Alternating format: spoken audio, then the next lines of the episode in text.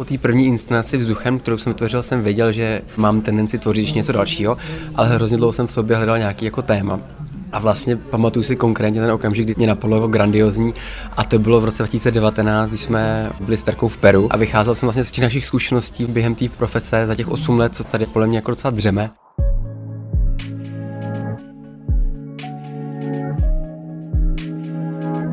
Akrobat Matyáš Ramba se koncem roku 2021 představil opět v roli režiséra. V Branickém divadle Bravo uvedl s Losers Cirque Company inscenaci grandiózní, ve které tematizuje realitu fungování nezávislého uměleckého souboru. A také celou řadu kliše, která se k novému cirkusu váží. Jak po více než osmi letech fungování Losers Cirque Company Matyáš Ramba vnímá nový cirkus?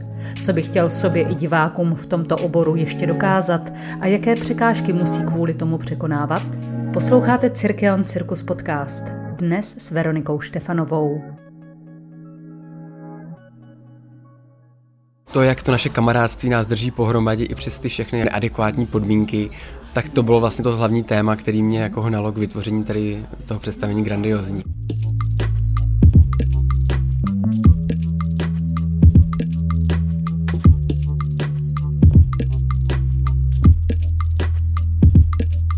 Úplně původní verze toho projektu měla být i ve spolupráci s Danielem Gulkem. Vlastně jsme měli dokonce dvě nějaké schůzky, kdy jsme na tom nějak jako lehce pracovali a říkali jsme si co a jak.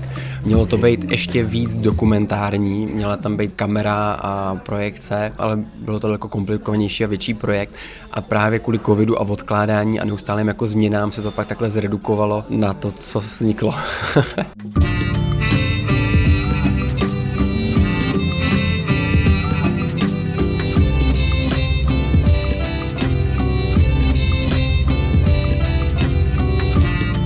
vznikla inscenace, ve které účinkuje ten původní cast, členové souboru Losers Cirque Company, hlavně teda muži, Lukáš Macháček, Jindřich Panský, Vítězslav Ramba, Mates Petrák, ten patří k tomu novějšímu obsazení, a Juliette Jean. Ty mluvíš o kamarádství, o přátelství, tak logicky se tam objeví tváře, se kterými jste soubor zakládali, se kterými vznikal, se kterými si těmi lety procházel. Jak v tom figuruje tato cizinka žena? Původně tam byla Fanny Baroker, kterou vlastně známe už taky dlouho a docela dobře, ale ona pak vlastně prostě, že dostala angažmá u Lenky Wagnerový, takže jsme to zase různě řešili. A na Juliet jsme přišli přes Fanny, že Fanny dělala nějaký konkurs do 420 people, schánila jim lidi a našla tam tady tu neuvěřitelně nadanou slečnu z Francie a nevím, jak se to stalo, že vlastně to vzala a přijela jsem za náma. Jsem věděl, že celkově ten náš původní cast potřebuje takový nějaký jako cizí nakopávák, někoho, koho neznají, novou energii, která by to jako rozvířila. No. S jakou energií tedy pracujete, když pracujete jako přátelé, jako kolegové? Jak bys vůbec popsal ty vztahy uvnitř souboru mezi vámi muži? Protože v této inscenaci jsou hlavně muži z Losers Cirque Company. Já si myslím, že se nám docela jako povedla vystihnout ta atmosféra v té naší skupině i během toho představení není. Opravdu všechno je tak jako sranda s nadsázkou, dokud se něco nepokazí. Ale zároveň proč ta nová energie, tak to je z důvodu, že už máme všichni zaběhli nějaký principy fungování a když chcete něco po někom, kdo to dělá už 10 let, tak on vám automaticky řekne, jo, ne, takhle to udělám, takhle to nejde, ale když přijde někdo, kdo to nikdy nedělal, tak třeba najde i jiný způsoby a automaticky k tomu nemá názor a postoj a nejdřív to zkusí. A o to mi vlastně šlo, že ona jako byla ten motor, která zkoušela jako nové věci, které nás dříve napadly. Ta inscenace reflektuje v podstatě vaše dlouhodobé působení jako Losers Cirque Company, jako skupiny a zároveň reflektuje situaci pandemie, která celou řadu umělců naprosto logicky a přirozeně vyprovokovala k reakci. Můžeš zrekapitulovat zrekapitulovat ty své pocity, se kterými jsi šel do režírování této inscenace, které v tobě pandemie vyprovokovala? My jsme se potkali s australskou company a vlastně my, když jsme se s nimi setkali poprvé, tak oni ještě neměli to představení hotový, my jsme zrovna tvořili představení kolaps a tak nějak jsme se i srovnávali a já měl pocit, že vlastně jako výkonnostně jsme na tom jako líp než oni. Ale teďka vlastně, když se pohlednu zpátky, tak podle mě i ty podmínky a způsob fungování té kompany a zabezpečení a tak dále se stalo to, že my jsme furt na stejné úrovni a oni se posunuli o dost dál. Člověk prostě musí chodit každý den do práce nebo na tréninky, který musí být placený, tady jsou málo placený, takže je to furt jako zaběhlý kolečko, který jako nefunguje a nejde se v tom posouvat. A to je to, s čím jako my jsme bojovali celou dobu. To je to, co nás začalo štvát po těch 8 letech, že nám jako začala docházet ta energie, proč to vlastně děláme, když stejnak prostě tady je divadel Bambilion, mm-hmm. všichni jdou stejnak na muzikál, kde zpívá Lucie Bílá, je jedno, co tam děláte bokem. Pardon, to nechci nikoho urazit, ale prostě celkově ta situace toho nového cirkusu v Čechách nás vlastně jako štvala a tady to je naše jako pověď až jsme to za sebe jako, tak jako dostali tím představením. Co konkrétně tě rozčilovalo, anebo možná rozčiluje, co je vlastně vepsáno i v té inscenaci grandiozní? K tomu divadlu nebo k té akrobaci naší patří i nějaká jako komerční sféra, nějaký vystoupení komerční. A když si prostě někdo objedná akrobatické vystoupení, kde na sebe lezou tři lidi a objedná si do, do prostoru, který nemá ani dva metry na výšku, tak vás to prostě naštve, ještě se diví. Nebo si vás někam prostě objedná a pak vás dá ven na ulici a není tam ani jak dojít, protože to děláte na boso. Takže ty lidi vlastně si to vůbec jako neuvědomují, v jakých podmínkách my to musíme dělat. A to jsou přesně ty momenty, které vás štvou. Nebo po vás chtějí, abyste vystupovali v nějakém firmním kostýmu, který je absolutní. Nebo třeba hrajete představení a ty lidi během toho večeře povídají si, pijou víno, vůbec je to nezajímá. A to jsou takové podměty, které dali k tomu, aby vzniklo takové představení. A zároveň vlastně jako osobní příběhy těch jednotlivých lidí když řeknu konkrétně, tak Indra Panský opravdu od začátku, co ho známe, miluje vaření, pečení a snaží se furt pít, ale vlastně nemá na to čas kvůli akrobaci, nemá na to ani jako finanční podmínky kvůli akrobaci, nemůže si otevřít tu svoji pekárnu. Takže tady ty osobní příběhy těch lidí, kteří to milují, tu akrobaci, ale zároveň jim něco bere z toho svého osobního života, co si nemůžou dovolit kvůli té akrobaci. Vy všichni, co v té inscenaci vystupujete, jste artisté, akrobaté, profesionálové ve svém oboru. Kolik úsilí vás stojí o tom přesvědčit někoho zvenčí, že je to svébytná profese, že jste umělci, artisté? Hodně. My ještě ke všemu jsme všichni začali nejdřív tím sportem a pak jsme se dostali k tomu divadlu, takže pro nás je to těžký a vlastně i všichni v našem okolí hodně na to koukají nejdřív jako na sportovní výkon a pak teprve jako na divadlo ale vůbec si neuvědomují, jak jsme za to třeba honorovaní. Oni mají představu, že žijeme úplně v jiných částkách a že se máme skvěle, protože přesně přijedeme někam na tři minuty a teď plásnu odvezem si 4-5 tisíc. Ale to, co zatím vlastně všechno je, to, co nás to stojí, to, že musíme každý den chodit na ty tréninky, které nemáme zaplacený, tak to už tam jako nikdo nevidí. Jak ty se sám cítíš? Jako sportovec, jako umělec? Já myslím, že se to ve mně jako pomalu mění. Mám pocit, že i mám tendence ubírat toho sportu, protože mě konkrétně, když já jdu na představení, tak konkrétně mě vlastně ta akrobace už tolik jako nezajímá, protože když už máte jako nějaké ty zkušenosti, tak už jako víte, jak se to technici jako zvládne. Když je tam nějaká dějová linka nebo nějaký příběh nebo cokoliv, co vás jako zaujme, tak to mi přijde silnější než ten akrobatický výkon. Takže doufám, že jsem víc jako umělec, ale zároveň jsem dělal 15 let sportovní gymnastiku, takže první, co vidím, je salto. Tebe to táhne k režii inscenací. Přirozeně se začínal jako interpret, jako ten, kterého někdo vedl, kterému říkal, kam má na scéně jít, co tam má udělat. Jak si toto v sobě přiživoval? Jak se v tom zdokonaloval, případně zdokonaluješ? To je taková nikdy nekončící práce na sobě samém. U těch všech představení, které jsme tvořili předtím, když jsem byl jako akrobat nebo performer, tak já měl hodně tendence do toho jako lidem mluvit a organizovat je. Asi jim to začalo být nepříjemný a tenkrát někdy jsem dostal podmět, tak si vytvořit něco sám, zkusit to. Nejdřív jsem dělal choreografii eh, v kolapsu, druhý podmět byl vlastně režie vzduchem a třetí teďka tohle. Takže postupně, ale teď třeba cítím, že zase znova potřebuji načerpat nějakou jako inspiraci. Takže teď třeba cítím, že bych se jako rád zahrál někde v něčem, kde by mě někdo režíroval. Teď mám zase jako potřebu být vedený. Jaký způsob vedení, režírování ti vyhovuje? Co tě baví, co tě někam posouvá a co už je za čáru, co už nesneseš? Já mám rád a doufám, že tak vypadá i moje režie. Když ten režisér ví, co chce, dokáže vás tam jako nasměřovat, ale pak vám dá trochu jako volnou ruku, abyste si to ošahal sám nebo třeba našel jako jiný způsoby. To mám rád. Nesnáším, když je to úplně free, kdy jako ten režisér to staví jenom z toho, co jako nabídnete. To nemám rád. Myslím si, že by měl vždycky jako vést někam.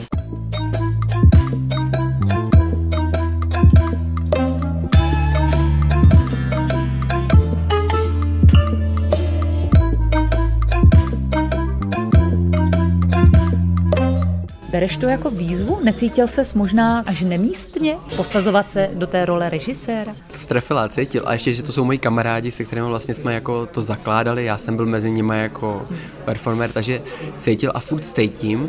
A musím říct, že bych, nevím, si to uslyšel, ale tímhle bych jim chtěli poděkovat za to, jak se ke mně vlastně chovali během té mojí režie. Že mám pocit, že to jako respektovali. Vlastně to fungovalo, bylo to skvělé. A přitom asi já jsem s tím měl větší problém než oni možná. Že mi to bylo jako blbý jim říkat, když máme ty zkušenosti v podstatě stejný. Ale nějak to vyšlo, no. S čím si musel nejvíc při režírování grandiozní zápasit? Něco třeba, co jsi říkal, na toto bych potřeboval více praxe.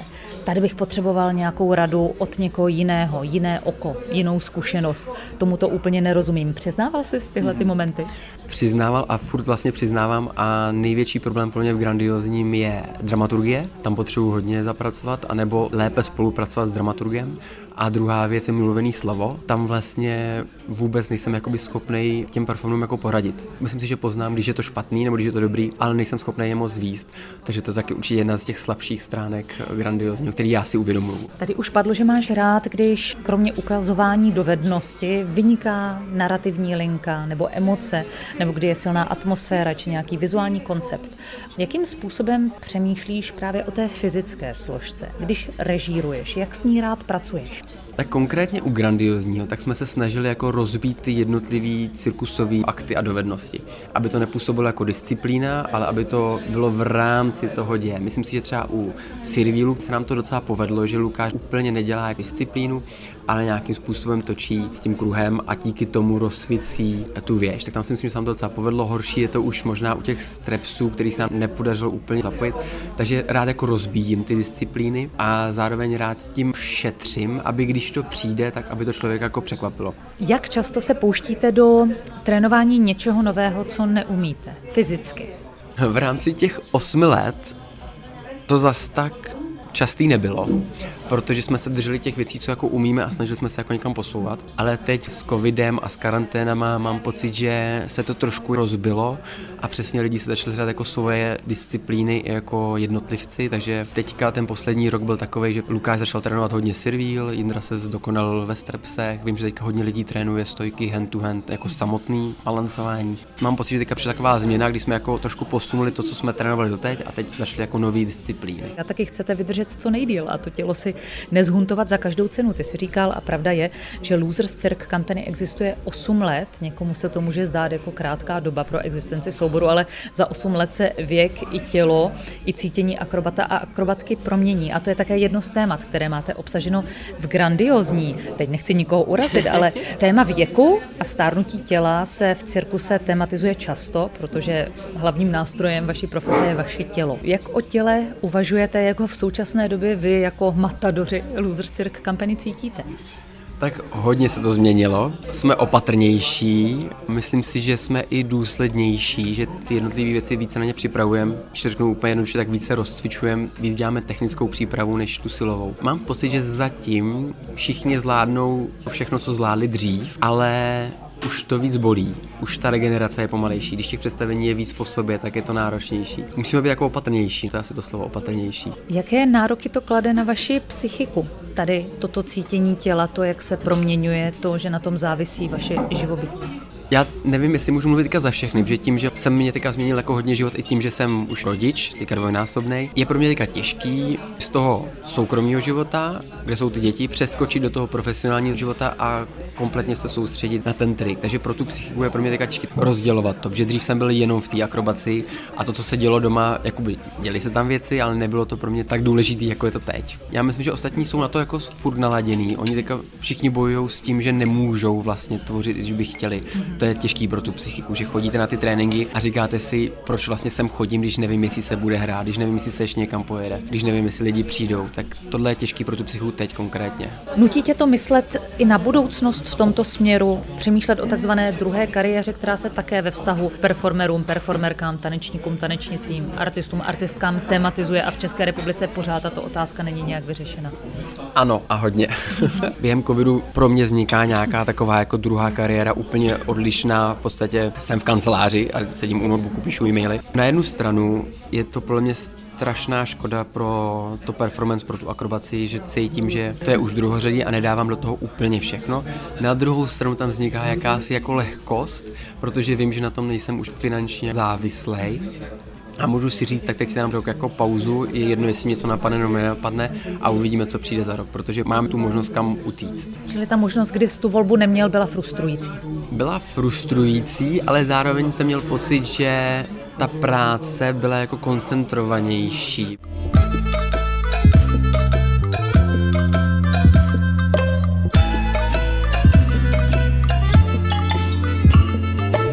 Jaký je tvůj vztah k novému cirkusu?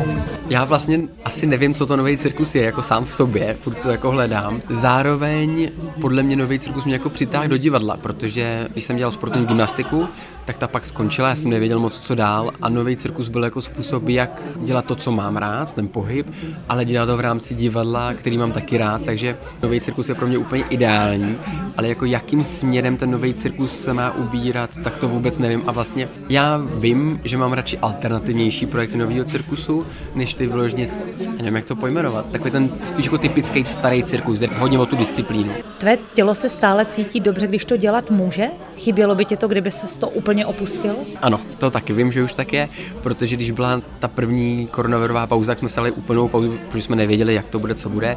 A vím, že po nějaký měsíci a půl už to tělo začalo být jako hodně nevrlý a už jsem potřeboval ten pohyb. To tělo se na to navyklo a ty triky, i když jsou těžký, tak vlastně vám to jako dělá dobře, když ho uděláte, když to zvládnete, když jako to překonáte. Já se stále točím okolo tématu tělo, protože jsem ho silně vnímala právě během představení grandiozní.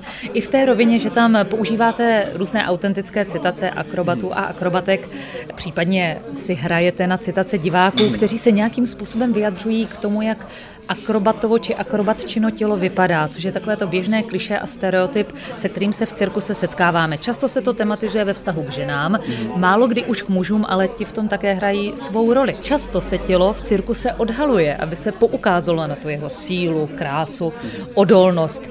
Nicméně ten váš postoj k tomu v inscenaci byl takový spíš kritický, že už vás možná štve, že řada divaček a diváků se jde prostě podívat jenom na to krásné artistické tělo. Tam to bylo zase trošku jako nadnesený, ale máme osobní zkušenosti, kdy jsme po vystoupení museli utíct do šatny, protože nás pronásledovali opilé divačky a osahávali nás v podstatě. Takže ty jako osobní zkušenosti tam jsou.